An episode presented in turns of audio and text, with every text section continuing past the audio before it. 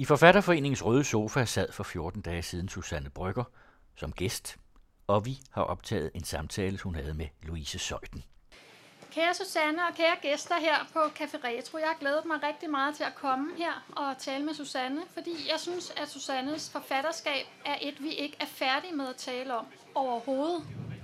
Susanne har skrevet nogle bøger, som optog min mor og hendes generation rigtig meget, men det mærkelige var, da jeg læste bøgerne for første gang, da jeg var i midten af 20'erne, så synes jeg, de var skrevet til mig, til min generation.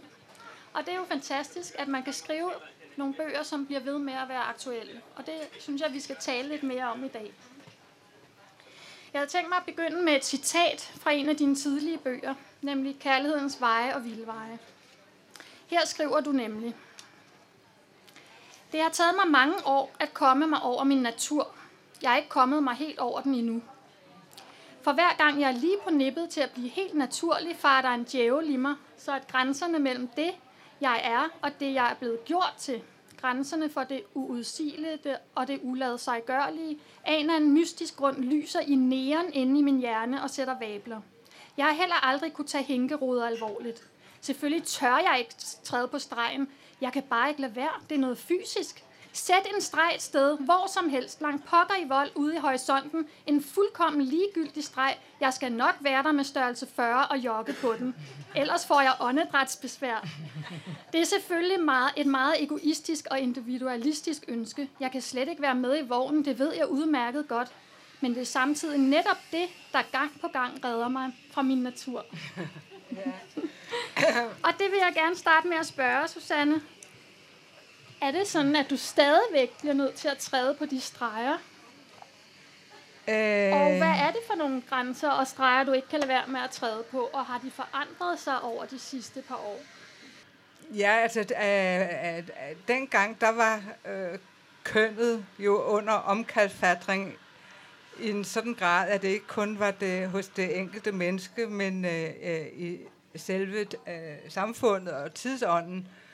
Men jeg tror stadigvæk, jeg har det sådan, altså, fordi man kunne godt spørge sig selv, jamen hvorfor i alverden vil øh, man som øh, gammel kone eller ældre person give alle sine breve og dagbøger væk til et fremmed menneske, som jeg ganske vist sidder i sofa med. Men øh, hvorfor, hvorfor dog det? Og, øh, øh, og det tror jeg var fordi, at jeg øh, bor i øh, ganske vist et stort hus, en gammel skole, men i virkeligheden bor jeg bare på et lille pulterkammer, hvor jeg bare har min seng og mit bord og mine bøger. Både øh, af dem, jeg holder af, og så dem, jeg selv har skrevet. Og øh, manuskripter og dagbøger. Og efterhånden, som årene gik, og øh, jeg havde været forfatter i omkring 40 år, så fyldte alt, alt hvad jeg havde skrevet af manuskripter og dagbøger, det fyldte simpelthen så meget, at det troede med at kvæle mig. Og så tænkte jeg, nej, jeg må se og øh, komme af med det. Så faldt mine øjne på Louise, fordi hun havde skrevet en Ph.D., øh, hvor i øh, noget af det, jeg har skrevet, indgik. Og øh, jeg havde en uh, umiddelbar tillid til hende, så jeg, øh, jeg, jeg gav det bare væk. Og, og det er ligesom noget, der har fulgt mig altid. At bare at give mit liv væk. Og derfor så kom, er der jo en masse streger, der altid kommer i vejen. Så det er ligesom et grundtræk, der slet ikke har noget med tidsepoker eller Nej. Øh, bestemte øh, ideologier at gøre. Men det er jo interessant, fordi de fleste de bygger jo deres identitet på at holde fast i nogle streger, altså holde fast i en grænse. Så det er jo en, en anden form for identitet, at man simpelthen har modet til at lade sit, sin identitet være til forhandling herude. Fordi jeg kunne også godt tænke mig at spørge dig, den her, det her liv, du lægger ud, det her jeg, det her forfatter jeg, hvis vi nu har dig her, du hedder Susanne, men der er også den her Susanne. Der er en Susanne, der lever i dine bøger. Er det dig, der er i de bøger? Øh, ja, altså både og. Man kan også sige, at jeg har ikke modet til at have en identitet, der kan være inde i en lille bitte kasse. Nej. Jeg tror ikke på... Øh, selvfølgelig ved jeg godt, at jeg er født i Danmark, og jeg taler dansk, og jeg skriver på dansk. Men jeg lader ikke dansk identitet identificere mig. Nej. Jeg, øh, jeg, jeg tror ikke på de der snævre identiteter og identifikationer, fordi jeg ved, at de ikke holder. Men det er vel også en erfaring, du har gjort dig ganske tidligt i dit liv. Jeg tænker på, at nu har vi lige siddet over i den anden, i den grønne sofa og talt om Yahya Hassan, en forfatter, der jo kommer med en anden baggrund, og derfor kan se de der systemer, som er usynlige for os andre. Du har jo haft den samme erfaring, at du kom til Danmark, du kom til øh, kostskole i Silkeborg, og havde måske en anden øh, forudsætning for at kunne se det, som er usynligt for os andre, nemlig det, vi bare, Nå, men det er sådan, vi er, sådan at identiteten er mand, sådan er kvinde. Du har været ude, det har været en meget vigtig del af din måde at komme ind i forfatterbranchen på. Ja, øh, helt sikkert, og derfor kan jeg også godt identificere mig øh, med øh, Yahya Hassan. Øh, øh, ikke at jeg vil sammenligne øh, og, og, og, og sige, at vi øh, ligner hinanden, men da jeg debuterede, var der altså også et, øh, et ramaskrig, der var, øh, det havde øh, stor chokvirkning. øh, ikke for, fordi jeg havde skrevet noget for at chokere, men der opstod, ligesom med Yahya Hassan, sådan øh, for og imod stemning, at det var sådan enten var det, jeg skrev, noget man elskede, eller noget man havde. Og begge dele, begge dele er jo på en måde også en, altså det er både vel hårdt at blive løftet op på den høje pedestal, og samtidig blive modarbejdet i den grad, som du blev. Jo, men det er så en øh, erfaring, man kan gøre, som øh, øh, fører en derhen, hvor man er hverken identificerer sig med den ros, man får, eller med, øh, med den kritik. Nej.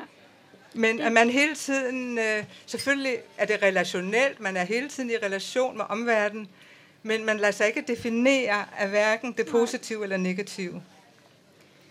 En af de ting, som jeg gerne vil øh, tale om, hvis vi nu taler om kridtstreger, og hvad for nogle du har jogget på med din størrelse 40, eller hvad det er, Susanne, der kunne jeg godt tænke mig at tale om den grænse, der er mellem krop og intellekt. Fordi det var den, nu nævnte du selv, fri os fra kærligheden, og det var virkelig en af de streger, som du joggede ganske eftertrykkeligt på, nemlig den streg, der hedder, at man kan ikke både være intellektuel og så have kroppen med. Især ikke, måske hvis man er kvinde.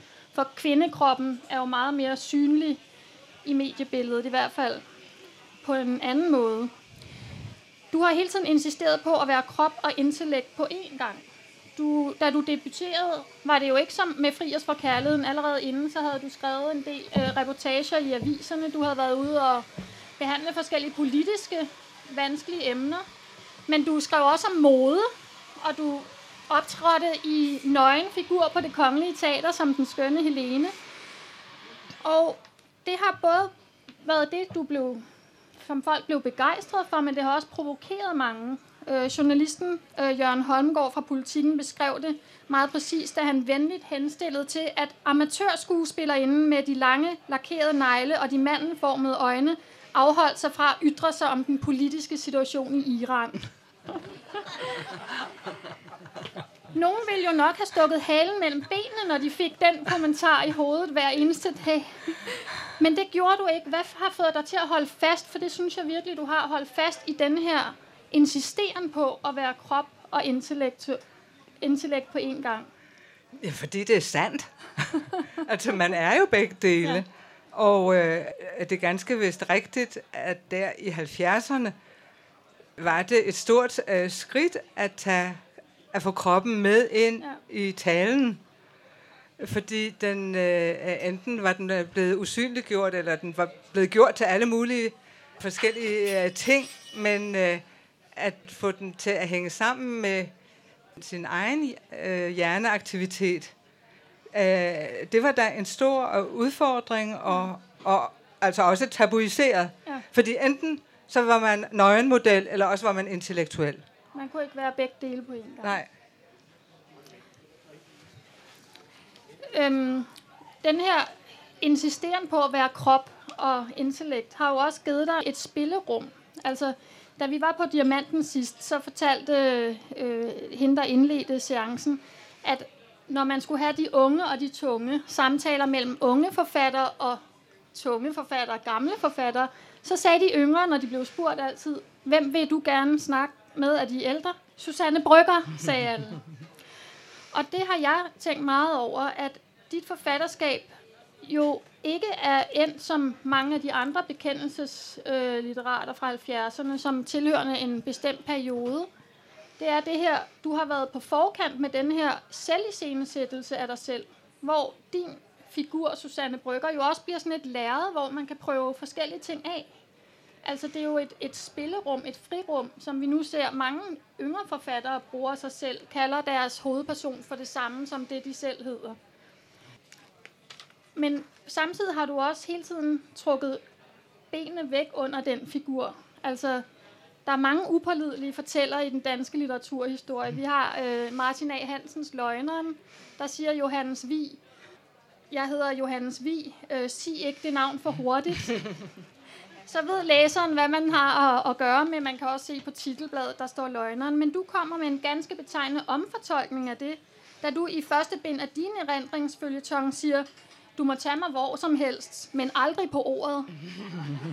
Hvordan skal vi læse en erindringsfølgetong, hvor det står i første bind, Susanne? Det er vel nok udtryk for, at, øh, at jeg også har opfattet litteraturen som et fængsel. Jeg prøvede i, i mange år at skrive litteratur, og, øh, og måtte opgive, for det kunne simpelthen ikke blive øh, sandt for mig. Indtil jeg øh, fandt min egen måde at skrive på. Og, øh, og, og det blev så heller ikke rigtig betragtet som litteratur. Det er jo også interessant. Så, så, men det var for mig uh, nødvendigt at bryde ud af, af de litterære konventioner. Ja. Og uh, når jeg så siger, at, uh, at man kan, uh, man skal ikke tage fortælleren på ordet, hvad er der så? Ja, bag på bogen har jeg skrevet, at bogen er til at spise, sluge eller brække sig over. så det er jo også et tegn på, at jeg gerne vil have bogstaverne over i kroppen ja. og give dem et, et, øh, et nyt liv. Altså, man kan jo også sige, at i og med, at du lader den her forfatterfigur, altså det er kroppen, vi har at holde os til, ordene kan vi ikke tage. Der, når du siger, at du føler, føler litteraturen som et fængsel, så er det vel også den tradition, som følger med ordene. Altså alle de normer, der er for genre, hvordan skal man skrive og sådan. Du har jo også trådt på genrestregerne i allerhøjeste grad. Og der er det jo, at din krop, den, den kommer til at bryde. Altså selve værket brydes jo også ud til virkeligheden. Grænsen mellem værk og virkelighed bliver opløst på den måde. Du siger med Marilyn Monroes stemme, tag mig som I vil have mig. Du har også altid haft en, en evne eller en vilje til at sige, jamen alle de billeder, som er af mig, som jo også kommer fra massemedierne og hvordan vi opfatter kvinden, dem har du taget ind i din litteratur. Du har ikke prøvet at, sådan, du har egentlig din frihed, hvis vi nu vender helt tilbage til at finde den der frihed i det åbne, i det grænseløse, så er det vel også at sige, ja, sådan kan I godt se det. Du har aldrig brugt en masse kræfter på at kridte stregerne op. Nej, men det har altså uh, heller ikke været uh, uden omkostninger, Nej. vil jeg sige. Det må jeg sige. Ja. Det har været svært. Ja. Og lad det være så åbent, at, ja. at også de fortolkninger måtte blive en del næsten af dit ja. forfatterskab. Ja. Men uh, hver gang man uh, går i forsvarsposition, så bliver man jo en del af sådan en positionering. Ja. Og det har jeg aldrig ønsket at være. Så der har du simpelthen måttet arbejde med at sige, nu må det være sådan. Ja, det, det kan man jo sige, at arbejde på den egentlige frigørelse. Ja. At lade hvad som helst blive sagt og skrevet om en. Og, altså, Paul Henningsen sagde jo, at man er i sine fortolkers lomme. Ja. Og øh, altså, at transcendere alt det der. Ja. Jeg så et ret interessant interview, da jeg var igennem din, dine arkiver. Så så jeg et inter- interessant interview med en svensk journalist, som hedder Lars Ulvenstam det ved jeg ikke, om du kan huske. Det var fra, er det fra begyndelsen af 90'erne eller sådan et eller andet. Der har man på fornemmelsen, at du har fået det sådan med den her forfatterfigur, at den netop ikke er blevet et frihedsrum mere, men det er snarere blevet en spændetrøje og lidt et fængsel. Og du, du sidder øh, nok så fint der i havestuen, Lars Ulfenstam vil gerne spørge ind til Susanne Brygger, og hvordan kunne du bryde med alle de her ting? Og så siger du, jamen, det er jo ikke mig, der er de her bøger. Og så sammenligner du med Sherlock Holmes. Du siger, Sherlock Holmes fik også mange breve, men Sherlock Holmes findes jo heller ikke. På samme måde har Susanne Brygger fået en masse breve fra sine læsere, men hun findes heller ikke. Og Lars Ulvenstam, han vil, ikke, han vil simpelthen ikke tro på det. Han vil ikke have det. Han sidder der og har glædet sig til at tale med Susanne Brygger. Så han bliver ved med at prøve at fange dig. Ej, kan det nu passe? Og sådan noget. Hvad, hvad mente du på det tidspunkt med, at jamen, hun findes jo ikke?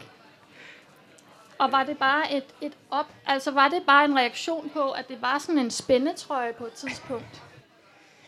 Ja, altså, øh, øh, når der går tilpas mange år, så øh, dannes der jo billeder, som kan vokse ind over hovedet. Ja. Og det kan komme til at fylde så meget, at man næsten ikke selv kan øh, ånde i dem. Så det har været nødvendigt at lægge lidt afstand. Ja. Og holde det lidt hen i det uvisse, øh, hvad der er hvad. Og jo, jeg har skrevet det, men skrift og liv, det kan jo aldrig blive det samme, Nej. uanset hvor meget liv man, øh, man investerer i skriften, så kan det aldrig blive synonymt. Der, det får vel også sit eget liv. Selv for dig får din person, forfatterpersoner, vel også sit eget liv på papiret. Jo, og i og med, at man har gennem skriften bearbejdet nogle temaer og traumer og hvad det kan være, så er man ikke helt den samme, når manuskriptet er færdigt. Nej, så man er blevet et andet jeg, end det, det er man faktisk. på første ja. side. Ja. Det er rigtig interessant. Det her forfatter jeg, som har været en, en spændetrøj for dig, har vel også, det er jo også det, dit forfatterskab er grundlagt på. Altså, så du har vel også et, selv et had kærlighedsforhold næsten til den figur. Altså, det er jo også den figur, som du også har kunne mærke, og det kan jeg mærke, når jeg er ude og tale med folk, der har læst. Hun har virkelig hjulpet mange. Hun har jo, dengang Fri os fra kærligheden kom ud, der var den her bog jo simpelthen en, en ven for nogen. Et, et stø, en støtte i at kunne gøre nogle af de ting, man ikke havde mod til. Jeg har hørt mange, der har sagt, at jamen, der blev skrevet, formuleret det, de ikke selv kunne formulere. Men da de læste, vidste de, at de havde det på samme måde. Så er, er det jo en glæde og en, et ansvar næsten også, kan man sige. Eller hvordan har du det med det ansvar? Der er jo også nogen, der er blevet vrede på dig i tidens løb, når du pludselig gjorde noget andet, end du havde sagt i bøgerne. Jeg kan jo ikke helt tage ansvar for mine læsere ja, og deres liv. Jeg kan, jo, øh, jeg kan jo glæde mig over, øh, hvis mine bøger har inspireret mange. Fordi det har jo også gjort nogen meget vrede. Så hvis der er begge reaktioner, så har det måske ikke været helt spildt. Men øh, det er jo ikke sådan evangeliske tekster, man kan leve sit liv øh, efter. Det er jo helt subjektivt. Og det var sådan en, faktisk pointen, at, at ja. det er subjektiv skrift, som man kan tage til sig eller lade det ligge, men man kan ikke klandre mig, for, for, uh, hvis man får et, et mislykket liv. nu har vi fået sat det på plads en gang for alle, ikke? Men lad os tale lidt om det her frigørelsesprojekt, som du har skrevet, beskrevet dit eget frigørelsesprojekt så i bøgerne. Og Fri os fra kærligheden er vidderligt blevet læst som frigørelsens manifest, altså en af de ting, der simpelthen åbnede for det her projekt, øh, som kom til at præge Danmark jo rigtig godt og grundigt. Men jeg tænker på, når jeg læser det, jeg, jeg indledt med at sige, at jeg synes også, at den her bog er skrevet til min generation. Og jeg læser nogle andre ting i den bog. Jeg, jeg synes, jeg læser noget, som jeg ikke synes, den tidligere generation har fået øjnene helt så meget op for, nemlig, at der er en stærk kritik af frigørelsesprojektet i bogen, for, altså i den første bog, du skriver. Jeg synes, hvis man læser Kvindetrip, og man læser Vask, og der er nogle spor hele vejen igennem, så er der altså indlejret ved siden af opfordringen til frigørelse, er der indlejret en mistro til, om det overhovedet kan lade sig gøre at frigøre sig. Den synes jeg ikke, der er så mange dengang, der gerne vil tage til sig. De har læst den på en måde, eller hvordan ser du det? Øh, nej, men jeg tror, at, at det er, det er øh, med et fint ord dialektisk, at jeg har øh, begge holdninger. Ja. Altså, at på den ene side, der er frigørelsen og moderniteten og individualiteten, det er vores vilkår, at ja. vi er simpelthen nødt til at øh, realisere vores eget liv Ja. på egne betingelser. At Vi kan ikke finde andres. Nej. Men samtidig så er det så skrøbeligt som øh, livsbetingelse. Ikke? Ja. Og øh, man, man kan så let øh, gå i stykker på det. Ja, og det skriver du også ganske tydeligt, Ja. at, at det kræver virkelig styrke Ja, at give, give, lade alle de her normer og traditioner og konventioner forsvinde. ja. Og du, du, er, du beskriver, at mange kvinder vil ikke kunne tåle det simpelthen, ikke? Altså, jeg, jeg kan ikke sige, hvor mange eller hvor få. Uh, jeg tror bare, at det er uh, utrolig svært, Ja. og hver enkelt er i forhandling med sig selv uh, hele livet. Ja. Så det, det synes jeg er et interessant øh, spor at komme. Øh, altså at huske på, at den her bog indeholder begge sider, fordi Jo, og jeg, jeg, øh, nogle gange er jeg også blevet øh, fejltolket derhen, at øh, jeg havde en bestemt øh, opskrift, eller ideologi, eller Ja. et øh, bud om, hvordan andre skulle leve. Og det har jeg ved Gud aldrig haft. nej, så skal de tage og læse den her bog, fordi mm. Det kan godt være, at den får på de, den virkelige får. Vi kaster alt fra os, ægteskab, familie, lad være med at få børn og så videre.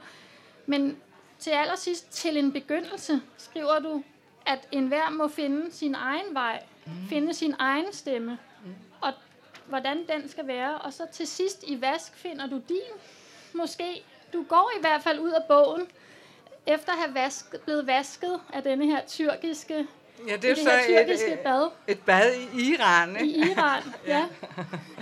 Et tyrkisk bad i Iran. Ja.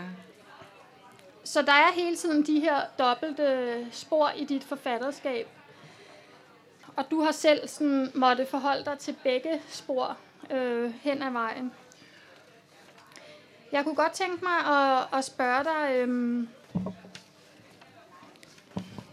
den måde, som du beskriver identitet på, du har selv nævnt det lige før, som et relationelt ting. Jeg synes, du har været meget moderne i den, altså foregrebet postmoderne, den måde, vi selv lever på i dag, at identitet jo hele tiden er til forhandling.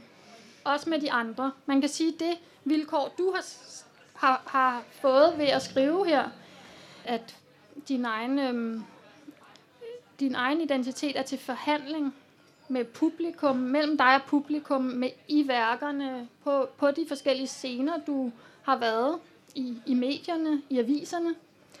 Men det er jo egentlig et vilkår, som jeg synes er blevet mere og mere fremtrædende i vores øh, tilværelse i dag for os alle sammen. ja, det er jo sådan en, en, en præ-Facebook Ja, øh, identitet, som øh, sådan er under tilblivelse og afvikling hver dag. Ikke? ja.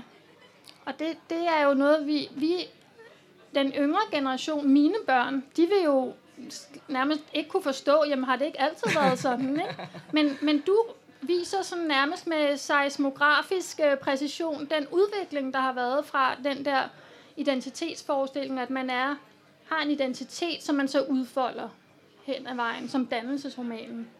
Men du viser, hvordan det så bliver, når medierne kommer til, fordi din historie jo var, du var en af de forfattere, hvor medierne kom til at betyde så meget, sammen med Dan Tyrell måske, altså hvor man ikke kan adskille dit forfatterskab så fra de iscenesættelser, der har været af dig i medierne, og de optrædener, du har haft. Ja, Så- det har været sådan nok en lidt speciel øh, historie der i midten af det 20. århundrede, hvordan hvis ens debut falder sammen med mediernes ekspansion, Præcis. og, og, det- at, at medierne fik en, en, en større og større betydning, og måske en, en, en meget større betydning end nu, fordi nu er det fuldstændig atomiseret, ikke? Jo. Den- Dengang var der altså én kanal, og, ja. og de aviser, der fandtes, blev læst. Men nu er der er tusind kanaler, og det er meget få mennesker, der læser aviser. Så de der mediebilleder blev meget sådan De blev meget store og meget også. bastante, ja, ikke? Ja.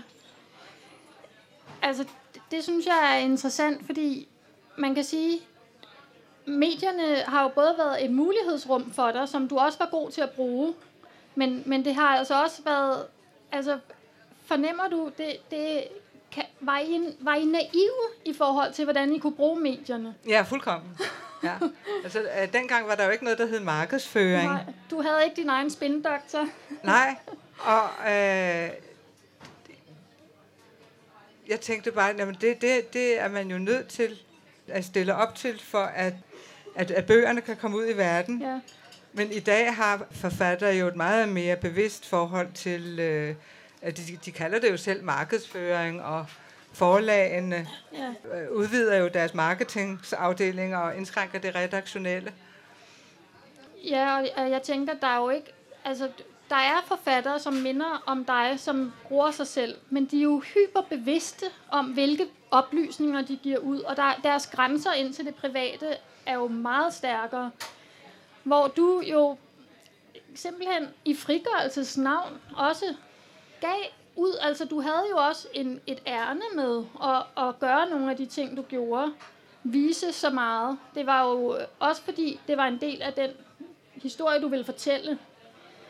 Altså, du blev støttet af Claus Rifbjerg, da der var stor polemik omkring øh, Fri os fra kærligheden, og Claus Rifbjerg sagde, at jamen, altså, i stedet for, at det hele er tabuiseret, og det private ligesom bliver gemt, så, så lad os få det frem i det åbne. Men, men man er nok blevet mindre naiv med, hvad det, det kan jo ikke styres på en eller anden måde, som Nej. I havde måske håbet på. Hvis man skal være venlig, så kunne man måske øh, se øh, forholdet til medierne som en genre. Ja, det er, en, det er et meget godt. Altså, at, at, at øh, det at uh, lave interviews og sådan noget, og, og stå til rådighed på den måde, det kan jo godt være en genre. Uh, ligesom man er begyndt at tale om Twitter som en genre ja. i familie med aforismen. Ja, og det, det, er jo det er virkelig interessant, men det betyder jo også, at så er der jo nogle forfattere, der måske mestrer en genre, men ikke mestrer en anden. Altså, det er jo ikke sikkert, fordi man er forfatter, at man så mestrer det medie, den genre. Nej, absolut ikke. Øh, og hvis man ikke har nogen rådgiver, hvad, hvad så? Jeg tænker på det her frigørelsesprojekt, at, at åbne op til det private, som dit forfatterskab jo i høj grad var med til. Det blev jo grebet af medierne på en måde, som ikke var rar. Altså, Ekstrabladet var der jo og lagde sin klamme hånd, og, og de ting, som bliver altså en historie, som fremstilles i en kontekst, måske et erotisk tidsskrift i Holland, hvor du udgav din voldtægtshistorie for første gang, German Greers øh, tidsskrift. Den, den historie fik en helt anden betydning, når den kom over og var på ekstrabladets spalter. Og det tænker jeg, var du, du var en af de første, der gjorde de erfaringer på en eller anden måde. Ja, men øh, jeg, jeg tror, at, øh, at vi bliver der klogere hele tiden på, øh, hvad kontekst egentlig er. At det måske øh, det allervigtigste, når man diskuterer ytringsfrihed. Og Ja. at det ikke er et spørgsmål øh, så meget om, hvad der bliver ytret, men hvem der siger hvad, hvornår, og i hvilken Ja. sammenhæng. Det er, at det er det samlede udtryk, Det er, Øh, omkring betyder også noget. Ja, ja, det der omkring Ja. ja. betyder afsindig meget. Altså, når, når øh, Jyllandsposten går ud og, og, og laver karikaturer med øh, en, en opfordring til at, at håne min, minoriteter, ja. Så er det jo ligesom en magtkoncern, Ja. som øh, tiltager sig retten til at latterliggøre minoriteter. Men når en digter som øh, Yahya Hassan går ud og undsiger sin baggrund, så er det, en, så er det, så er det en, en dreng på 18 år, som gør oprør. Og øh, det er jo så afmagtens stemme på en måde. Ikke? Så det er, øh, det er ikke en bestemt ytring, man skal hæfte sig ved, men øh, selve øh, konteksten, ja. den sammenhæng, en ytring indgår i. Og det har jo virkelig været vigtigt i dit forfatterskab, og du har jo også lavet de samme ytringer indgå i forskellige kontekster. Ja, og nogle, nogle, nogle kontekster har jeg været fuldkommen fortvivlet over. ja, fordi dem har du ikke selv haft magt Nej, over. nej. I, din, I dit forfatterskab har du selv haft magten til at sætte nogle forskellige for, røde tråde, nogle røde tråde i dit forfatterskab dukker op i forskellige kontekster. Øh, historien, som vi har fra Fri os fra kærligheden i kvindetrip, den dukker jo op i Peter Plyskevanter i øh, din seneste roman. Og hvordan kan det være, at du har valgt at flytte den historie over i en roman, og for første gang skrive en roman?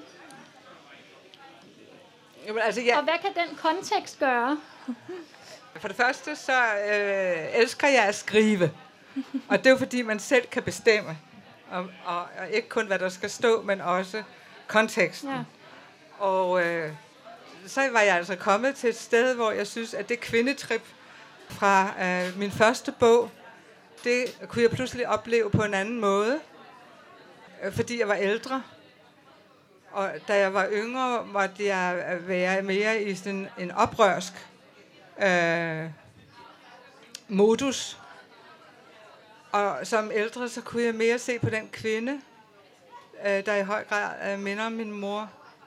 Øh, jeg kunne øh, ligesom øh, se hende mere indefra, og også øh, beskrive hende i en øh, 50'er-kontekst. Præcis, Altså, der var fordi- sådan nogle bestemte øh, 50'er kvinder, som øh, var, øh, hvad skal man sige, øh, i klemme på sådan en helt særlig måde. De havde gennemlevet krigen, og de var på en måde parat til at blive helt selvstændige, men de havde egentlig ikke øh, baggrunden for det. Og der har været en eller anden stort raseri i dem på en måde, ikke? de ikke kunne få udtrykt. Tove Ditlevsen er også sådan en, en figur. Det når, øh, når oprøret kommer til udtryk ved ikke at ville lave aftensmad Ja. til sine børn. Ja, for eksempel, ikke? Hvad var det også, Tove Ditlevsen sagde vist, at man behøvede jo ikke at elske sine børn, når de var voksne. Okay. Jamen, jeg synes også, det er rigtigt, at du, du kan se hende indefra. Du er også selv blevet mor, øh, siden du skrev Fri os fra kærligheden. Men du ser jo også den her kvinde, Lady Gaga, hvad man skal kalde hende, udefra, og sætter hende også i en historisk kontekst. Altså pludselig kan man med de her 40-50 år øh, kigge tilbage og, og forstå hende som et symptom på en tid. Ja, og Øh. der, det var netop før uh, det såkaldte kvindeoprør. Ja. Og man kunne, man kunne se på de der 50'er kvinder, at uh, også Sylvia Plath, at, uh, at, at oprøret det var lige på vej. Sådan at det øh, måske ikke var et øh, spørgsmål, om man ville have det eller ej. For det, det måtte komme. Ja. Du har jo også skrevet en, sat tingene i jadekatten ind i en mere historisk kontekst. Den samme historie, hvor det er slægtssagaen, som bliver konteksten. Ja. Og der ender øh, den person, som minder mest om dig, jo som en posedame på Kongens Nytorv, på en af bænkene der. Og det synes jeg er sådan et godt billede på, på dit forfatterskab, fordi hvad er en posedame? Det er jo en, som vi ikke rigtig vil kigge på. Altså vi, vi kigger ligesom den anden vej, når hun ligger der med sine poser og sit mærkelige tøj. Men dig som posedame, Susanne, vil vi jo gerne kigge på. Altså hvis man endelig skulle være posedame, så lad det dog være i dine sko. Og derfor tænker jeg, at det er et godt billede på, hvad du har kunnet, fordi du har kunnet fortælle om nogle ting, som man faktisk ikke gerne vil høre. Man har ikke lyst til at høre de her ting. Men netop fordi du har trådt ind i din krop og har holdt fast i den her, så har du fået os til at lytte til det. Du har fået os til at stoppe op og lytte til den der skøre kugle, der sidder på Kongens Nytorv med en abe som hat. Ikke? og det synes jeg er et godt billede på øh, dit forfatterskab.